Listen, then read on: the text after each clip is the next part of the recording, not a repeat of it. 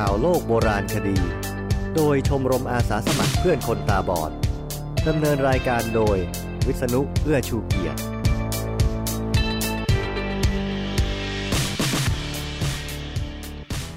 ขอต้อนรับคุณผู้ฟังในข่าวโลกโบราณคดีครั้งที่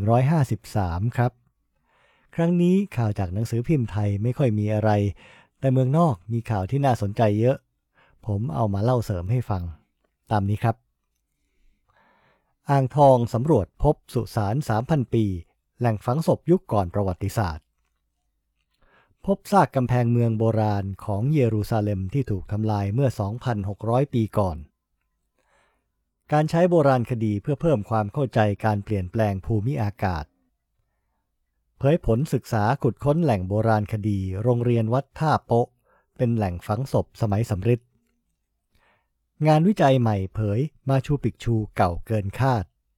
เชิญฟังครับ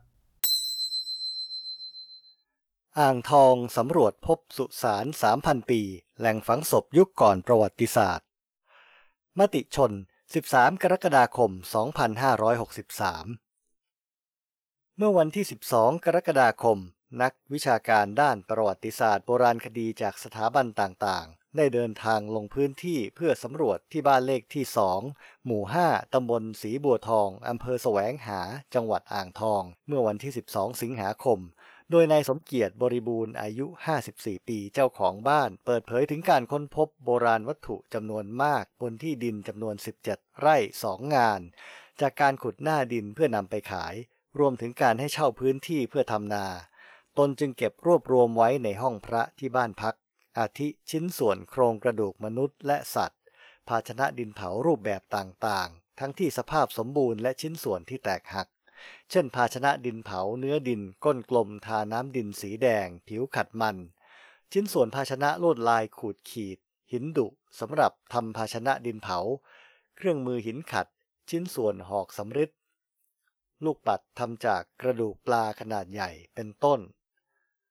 รองศาสตราจารย์ดรรัศมีชูทรงเดช อาจารย์ภาควิชาโบราณคดี คณะโบราณคดี มหาวิทยาลัยศิลปากร กล่าวว่า จากการสำรวจสภาพพื้นที่เบื้องต้น และพิจารณาโบราณวัตถุที่พบ บ่งชี้ว่าบริเวณนี้เป็นแหล่งฝังศพยุคก่อนประวัติศาสตร์ รวมถึงอาจเป็นพื้นที่อยู่อาศัยที่มีอายุไม่ต่ำกว่า 3,000 ปี ตรงกับยุคหินใหม่ เทียบเคียงกับ แหล่งโบราณคดีหนองราชวัตรจังหวัดสุพรรณบุรี และแหล่งโบราณคดีบ้านเก่า จังหวัดกาญจนบุรี ดังนั้นจึงเป็นแหล่งโบราณคดีสำคัญสำหรับชาวอ่างทอง เนื่องจากที่ผ่านมายังไม่เคยพบแหล่งโบราณคดียุคก่อนประวัติศาสตร์มาก่อน อย่างไรก็ตามที่นี่พบภาชนะดินเผาที่มีลักษณะเฉพาะแตกต่างจากบ้านเก่าและหนองราชวัตรยิ่งทำให้เป็นแหล่งโบราณคดีสำคัญน่าศึกษาอย่างมาก เพราะอาจเป็นลักษณะเฉพาะของคนอีกกลุ่มหนึ่ง ส่วนตัวคิดว่าถึงแม้จะรู้อายุเบื้องต้น สิ่งที่ควรทำต่อไปคือกันพื้นที่และขุดค้นตามหลักวิชาการ ถ้าตรงนี้เป็นแหล่งสำคัญ จะเป็นหัวใจระหว่างพื้นที่เชื่อมต่อระหว่างลบบุรี สุพรรณบุรี มีชุมชนสำคัญ เป็นจุดเริ่มต้นทำให้ประวัติศาสตร์อ่างทองย้อนกลับไปก่อนยุคอยุธยา นี่คือเหตุผลว่าทำไมแหล่งนี้จึงสำคัญมาก ๆ ของที่เจอเช่น เครื่องมือเครื่องใช้ทำจากกระดูกสัตว์ และสำริดชี้ว่าอย่างน้อยที่นี่มีสองสมัย คือสมัยหินใหม่และสำริดที่ผ่านมาไม่เคยพบในพื้นที่แถบนี้มาก่อน เมืองโบราณใกล้สุดของแถบนี้คือเมืองโบราณคูเมืองที่อำเภออินบุรี จังหวัดสิงห์บุรี เป็นเมืองสมัยทวารวดี โดยชั้นล่างสุดเป็นสมัยหินใหม่ เพราะฉะนั้นหากมีการสำรวจเพิ่มเติม แถวนี้อาจมีชุมชนโบราณอีกมาก นายพงพันธ์วิเชียนสมุทรรองผู้ว่าราชการจังหวัดอ่างทองกล่าวว่า เป็นครั้งแรกของจังหวัดอ่างทองที่มีการค้นพบแหล่งโบราณคดีสมัยก่อนประวัติศาสตร์ รู้สึกยินดีมาก ที่คณาจารย์มหาวิทยาลัยต่างๆ ร่วมสังเกตการ อยากขอให้กรมศิลปากรส่งนักโบราณคดีลงพื้นที่อีกครั้งเพื่อศึกษาขุดค้น โดยอาจมีการพัฒนาเป็นแหล่งเรียนรู้ในท้องถิ่น เนื่องจากเป็นแหล่งประวัติศาสตร์ที่มีค่าของประเทศ นอกจากนี้อาจเป็นแหล่งท่องเที่ยวได้ในอนาคต เนื่องจากตั้งอยู่ริมถนน เดินทางเข้าถึงง่าย และเชื่อมต่อไปยังจังหวัดอื่น ๆ ได้สะดวก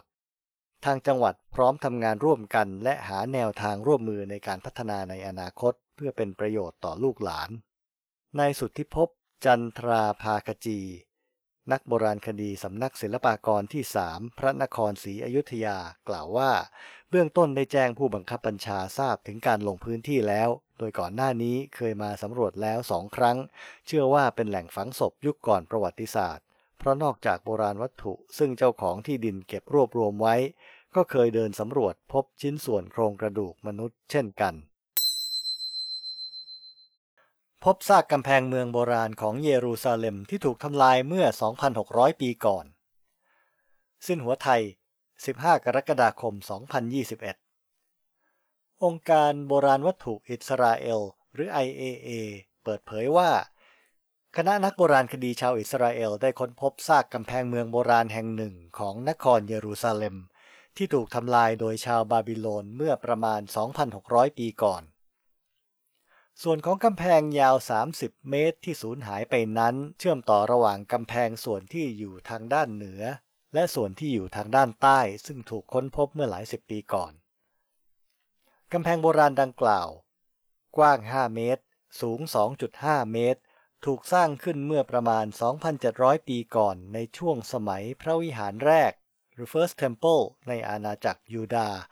โดยสร้างขึ้นเพื่อป้องกันนครเยรูซาเล็มจากทางทิศตะวันออก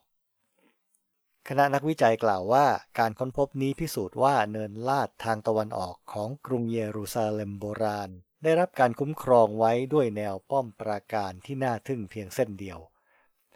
คณะนักวิจัยอธิบายว่า กำแพงนี้ป้องกันกรุงเยรูซาเล็มจากการจู่โจมไว้ได้หลายครั้ง ในช่วงรัชสมัยของบรรพกษัตริย์ แห่งยูดาห์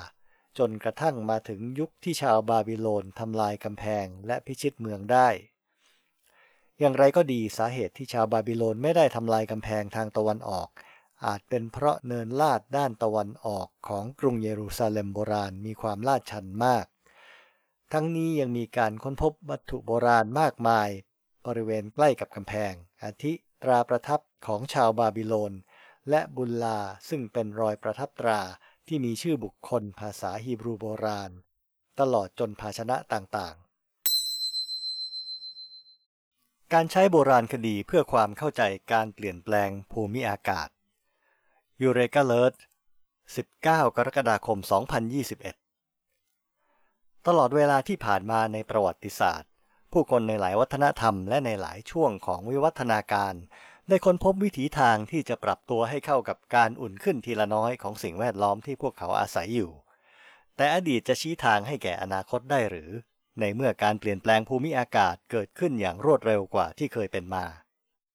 ได้สิ คือคำตอบของทีมนักมนุษยวิทยา นักภูมิศาสตร์ และนักวิทยาศาสตร์โลก นานาชาติ ในประเทศแคนาดา สหรัฐอเมริกา และฝรั่งเศส นำโดยอาริอานเบิร์ก นักมนุษยวิทยาจากมหาวิทยาลัยมอนทรีออล ในบทความวิชาการซึ่งตีพิมพ์วันนี้ ในประมวลรายงานการประชุมทางวิชาการของสำนักวิทยาศาสตร์แห่งชาติ ศาสตราจารย์เบิร์กและผู้ร่วมงานของเธอยกเหตุผลมาสนับสนุนให้แก่วิชาที่เกิดใหม่และกำลังพัฒนาที่เรียกว่า โบราณคดีการเปลี่ยนแปลงภูมิอากาศ วิชานี้เป็นวิทยาศาสตร์ สหวิทยาการ ที่ใช้ข้อมูลจากการขุดค้นทางโบราณคดี และบันทึกบรรพภูมิอากาศ เพื่อศึกษาว่ามนุษย์มีปฏิสัมพันธ์กับสิ่งแวดล้อมของพวกเขาอย่างไร ในช่วงที่เกิดการเปลี่ยนแปลงภูมิอากาศในอดีต อย่างเช่น การอุ่นขึ้น หลังจากยุคน้ำแข็งยุคสุดท้ายจบลงเมื่อกว่า 10,000 ปีมาแล้ว สิ่งที่นักวิทยาศาสตร์หวังจะค้นพบ คือจุดเปลี่ยนในประวัติศาสตร์ของภูมิอากาศที่ผลักดันให้มนุษย์ต้องปรับโครงสร้างสังคมของพวกเขาเพื่อความอยู่รอด เพื่อแสดงให้เห็นว่าความหลากหลายทางวัฒนธรรม ซึ่งเป็นต้นเค้าของความสามารถในการฟื้นตัวของมนุษย์ในอดีต มีความสำคัญในวันนี้ในฐานะปราการป้องกันภาวะโลกร้อนเช่นกันโบราณคดีการเปลี่ยนแปลงภูมิอากาศ เป็นวิชาที่ผสมผสานการศึกษาสภาพสิ่งแวดล้อมเข้ากับสารสนเทศทางโบราณคดี เบิร์กกล่าว ในฐานะผู้บริหารกลุ่มวิจัยการกระจายตัวของโฮมินิน และห้องปฏิบัติการนิเวศสันฐานวิทยาและบรรพมานุษยวิทยา การวิจัยแนวนี้จะช่วยให้เราสามารถระบุความท้าทายต่างๆ ที่มนุษย์ในอดีตต้องเผชิญ ยุทธวิธีต่างๆ ที่พวกเขาใช้ในการรับมือกับความท้าทายเหล่านั้น และในที่สุดเพื่อรู้ว่าพวกเขาทำสำเร็จหรือไม่ ตัวอย่างเช่นการศึกษาสภาพอากาศที่อบอุ่นขึ้นในช่วง 14,700 ถึง 12,700 ปีก่อน และวิธีที่มนุษย์รับมือกับภูมิอากาศแบบนี้ ซึ่งหาหลักฐานได้จากข้อมูลโบราณคดี การศึกษาจะช่วยให้ผู้เชี่ยวชาญภูมิอากาศสามารถสร้างแบบจำลองฉากทัศน์ต่างๆ ที่อาจเกิดขึ้น จากการเปลี่ยนแปลงภูมิอากาศในอนาคต ผู้แต่งบทความร่วมได้แก่นักมนุษยวิทยา มหาวิทยาลัยมอนทรีออล จูเลียน รีเอล ซาลวาตอเร และเพื่อนร่วมงานจากมหาวิทยาลัยบิชอป มหาวิทยาลัยคุยเบกที่มอนทรีออล มหาวิทยาลัยโคโลราโด และศูนย์วิจัยวิทยาศาสตร์แห่งชาติในฝรั่งเศส ในประวัติศาสตร์ ผู้คนจากหลายอาชีพ หลายสังคม ต่างค้นพบวิถีทางหลากรูปแบบในการปรับตัวให้เข้ากับการอุ่นขึ้นของภูมิอากาศของพวกเขา ความรู้จากอดีตเหล่านี้ อาจช่วยเติมเต็มปัจจุบัน และยังจะช่วยในการเตรียมตัวสำหรับอนาคตอีกด้วย นักวิจัยบอกอย่างนั้น ตัวอย่างหนึ่งคือการเพาะปลูกเลี้ยงสัตว์แบบดั้งเดิม ซึ่งในหลายแห่งยังคงรักษาไว้ เป็นทางเลือกที่สามารถนำไปปรับใช้ในการออกแบบการเกษตรเชิงอุตสาหกรรมยุคใหม่ ที่มีความยั่งยืนยิ่งขึ้นในอนาคต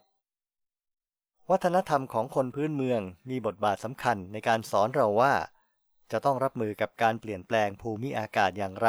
ในเขตอาร์กติกของประเทศแคนาดา เพราะพวกคนพื้นเมืองมีความรู้อย่างละเอียดเกี่ยวกับสิ่งแวดล้อม ที่จะเป็นกุญแจสำคัญในการวางแผนสำหรับการเตรียมรับมืออย่างยั่งยืน ในทำนองเดียวกัน เกษตรกรพื้นเมืองทั่วโลกต่างเพาะปลูกพืชพันธุ์หลากชนิดหลายรูปแบบ ซึ่งจะไม่ตอบสนองไปในทางเดียวกันต่อภูมิอากาศที่เปลี่ยนแปลงไป เบิร์กอธิบาย พวกเขากำลังรักษาความหลากหลายของพันธุ์พืชในห่วงโซ่อาหารโลก และถ้าเกิดวันหนึ่งพืชพันธุ์หลักที่เราพึ่งพาอยู่ในขณะนี้เกิดแห้งตาย ความหลากหลายอันนี้อาจจะกลายเป็นสิ่งที่ช่วยชีวิตเราก็ได้ อีกตัวอย่างหนึ่งคือการกลับไปใช้แนวทางการเกษตรผสมผสาน อย่างที่เคยใช้ในภาคตะวันออกเฉียงเหนือของทวีปอเมริกาเหนือ ในแบบที่เรียกว่าสามสาวพี่น้อง คือข้าวโพด สควอช และถั่ว เบิร์กเล่าว่า เรามีตัวอย่างทางโบราณคดีสำหรับการเกษตรชนิดนี้ และสิ่งสำคัญคือการใช้มันเป็นจุดเริ่มต้นสำหรับการต่อยอดไปสู่แนวทางต่างๆ ของการเกษตรที่ยั่งยืนกว่า สามารถทำได้ในระดับท้องถิ่น ที่จะสร้างความมั่นคงทางอาหารให้เกิดขึ้นในอนาคตข้างหน้า เผยผลศึกษาขุดค้นแหล่งโบราณคดีโรงเรียนวัดท่าโปะ เป็นแหล่งฝังศพสมัยสำริดมติชน 3 สิงหาคม 2564 นายประทีปเพ่งตะโก อธิบดีกรมศิลปากรเปิดเผยว่า ตามที่กรมศิลปากรได้ดำเนินโครงการพัฒนาและเพิ่มศักยภาพพิพิธภัณฑ์สถานแห่งชาติบ้านเก่า ตำบลบ้านเก่า อำเภอเมืองกาญจนบุรี จังหวัดกาญจนบุรี โดยได้มอบให้สำนักศิลปากรที่สองสุพรรณบุรีดำเนินการทางโบราณคดี เพิ่มเติมบริเวณแหล่งโบราณคดีโรงเรียนวัดท่าโป๊ะ ซึ่งตั้งอยู่ในพื้นที่พบแหล่งโบราณคดีสมัยก่อนประวัติศาสตร์ ช่วงสมัยหินใหม่จนถึงสมัยโลหะ เช่น แหล่งถ้ำเขาทะลุถ้ำเม่นถ้ำหีบ รวมถึงแหล่งโบราณคดีบ้านเก่า แหล่งในบาง ที่มีอายุกว่า 3,000 ถึง 4,000 ปี และมีชื่อเสียงไปทั่วโลกในฐานะตัวแทนของสังคมเกษตรกรรม ระยะแรกเริ่มของไทย จากการขุดค้นศึกษาโดยคณะวิจัยร่วมทางโบราณคดี ไทย เดนมาร์ก เมื่อพุทธศักราช 2503 ถึง 2504 นายประทีปกล่าวต่อว่า โดยสำนักศิลปากรที่สองสุพรรณบุรีได้ดำเนินการขุดค้นทางโบราณคดี แหล่งโบราณคดีวัดท่าโป๊ะ ระหว่างพุทธศักราช 2559 ถึง 2564 พบว่าเป็นแหล่งฝังศพสมัยสำริดโดยปัจจุบันขุดพบหลุมฝังศพแล้วจำนวน 24 หลุม ฝังร่วมกับภาชนะดินเผา เครื่องประดับจากเปลือกหอย ขวานสำริดมีบ้อง ซึ่งการค้นพบสำคัญในครั้งนี้ได้แก่การขุดพบพื้นที่ผลิตโลหะสำริด กำหนดอายุทางวิทยาศาสตร์ได้ระหว่าง 2,491 ถึง 3,083 ปีมาแล้ว โดยเมื่อนำมาวิเคราะห์ร่วมกับข้อมูลจากแหล่งโบราณคดีบ้านเก่า จึงสามารถเชื่อมโยงการใช้พื้นที่ได้ว่า มีการตั้งถิ่นฐานมาตั้งแต่สมัยหินใหม่ ซึ่งปรากฏแหล่งฝังศพขนาดใหญ่อยู่บริเวณแหล่งโบราณคดีบ้านเก่า แหล่งในบางและในลือ ริมห้วยแมงลัก ซึ่งเป็นสาขาของแม่น้ำแควน้อย ต่อมาในสมัยสำริดได้เปลี่ยนสถานที่ฝังศพมายังริมแม่น้ำแควน้อย คือบริเวณแหล่งโบราณคดีวัดท่าโป๊ะแห่งนี้ จนกระทั่งในสมัยเหล็กได้ขยายการใช้พื้นที่ลงใต้ไปตามแม่น้ำกล่าวได้ว่าแหล่งโบราณคดี วัดท่าโป๊ะเป็นตัวแทนของสมัยสำริดที่ทำให้นักโบราณคดีทราบถึงพัฒนาการทางสังคมของชุมชนสมัยก่อนประวัติศาสตร์ ในพื้นที่ตำบลบ้านเก่า ไล่เรียงตั้งแต่สมัยหินใหม่ สมัยสำริดและสมัยเหล็กได้อย่างต่อเนื่อง ถือว่าเป็นการเติมเต็มช่องว่างของหลักฐานทางโบราณคดีในช่วงเวลาที่ขาดหายไปให้สมบูรณ์ นายประทีปกล่าว นายประทีปกล่าวอีกว่า แหล่งโบราณคดีวัดท่าโปะมีศักยภาพที่แสดงให้เห็นถึงความสำคัญในทางวิชาการโบราณคดีสมัยก่อนประวัติศาสตร์ของพื้นที่ ซึ่งตั้งอยู่ในที่ราชพัสดุแปลงติดกับพิพิธภัณฑสถานแห่งชาติบ้านเก่า จึงมีความพร้อมสำหรับการพัฒนาเป็นแหล่งศึกษาเรียนรู้ทางด้านโบราณคดีและประวัติศาสตร์ ในลักษณะของหลุมขุดค้นเปิดไซต์มิวเซียมโดยเป็นส่วนหนึ่งของแผนการพัฒนาพิพิธภัณฑสถานแห่งชาติบ้านเก่า ให้เป็นศูนย์กลางแหล่งเรียนรู้ด้านโบราณคดีสมัยก่อนประวัติศาสตร์ ประจำภาคตะวันตกของประเทศ ตามนโยบายการพัฒนาแหล่งเรียนรู้ของกรมศิลปากร ทั้งนี้กรมศิลปากรกำลังดำเนินการขอใช้พื้นที่ดังกล่าวจากกรมธนารักษ์ตามระเบียบขั้นตอนต่อไป งานวิจัยใหม่เผย มาชูปิกชูเก่าเกินคาด Yale News โดย Mike Cummings 4 สิงหาคม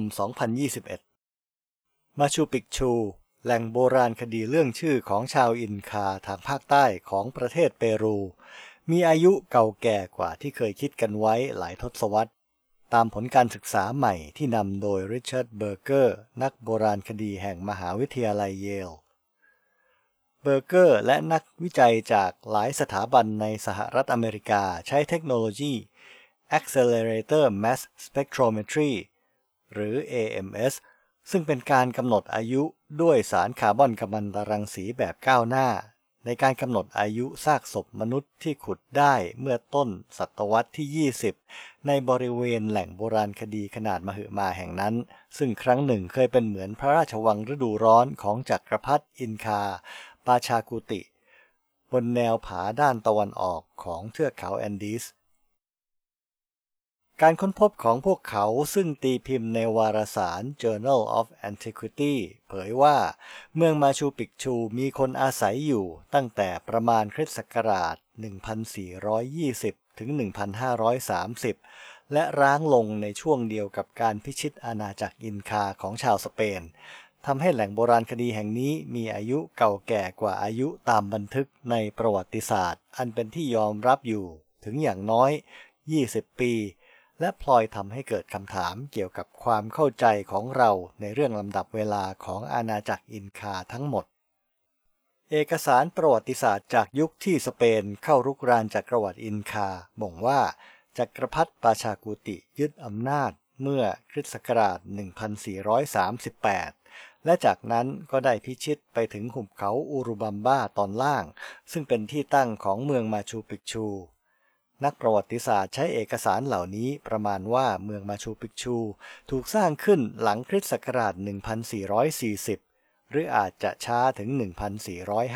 1450 ขึ้นอยู่กับว่าจักรพรรดิปาชากุติใช้เวลาแค่ไหนในการปราบดินแดนแถบนั้น แล้วจึงลงมือสร้างพระราชวังหินของพระองค์ การทดสอบด้วยเทคนิค AMS บอกว่าลำดับเวลาในเอกสารประวัติศาสตร์นั้นขาดความแม่นยำ จนเดี๋ยวนี้การประเมินความเก่าแก่ของเมืองมาชูปิกชู และระยะเวลาที่มีคนอาศัยอยู่ในนั้น มีที่มาจากบันทึกประวัติศาสตร์หลายฉบับที่ขัดแย้งกัน ซึ่งเขียนโดยชาวสเปน หลังจากสเปนพิชิตอาณาจักรอินคาได้แล้ว ตามคำของเบอร์เกอร์ศาสตราจารย์ทางมนุษยวิทยา ประจำภาควิชาศิลปะและวิทยาศาสตร์ แห่งมหาวิทยาลัยเยล นี่เป็นการศึกษาครั้งแรกที่ใช้หลักฐานทางวิทยาศาสตร์ ในการประเมินปีสถาปนาเมืองมาชูปิกชู และช่วงเวลาที่มีคนอาศัย ซึ่งให้ภาพที่ชัดขึ้นเกี่ยวกับที่มาและประวัติศาสตร์ของแหล่งโบราณคดีแห่งนี้ ผลการศึกษาชี้ว่าจักรพรรดิ ปาชากูติขึ้นสู่อำนาจ และเริ่มพิชิตดินแดนอื่น เร็วกว่าที่บอกไว้ในบันทึกทางประวัติศาสตร์หลายทศวรรษ รัชสมัยของพระองค์นำจักรวรรดิอินคา สู่เส้นทางที่ทำให้มันกลายเป็นจักรวรรดิที่ใหญ่ที่สุด และทรงอำนาจที่สุดในทวีปอเมริกาก่อนการเข้ามาของโคลัมบัส ยุคสมัยที่กำหนดได้ใหม่นี้ส่งผลสะเทือนต่อความเข้าใจประวัติศาสตร์อินคาโดยรวมด้วย เบอร์เกอร์บอก ผลมันบอกว่าสิ่งที่เคยพูดกันเกี่ยวกับพัฒนาการของจักรวรรดิอินคา โดยอาศัยบันทึกของชาวอาณานิคมเป็นหลัก จะต้องมีการทบทวนกันแล้ว เขาว่า วิธีคาร์บอนกัมมันตรังสีแบบใหม่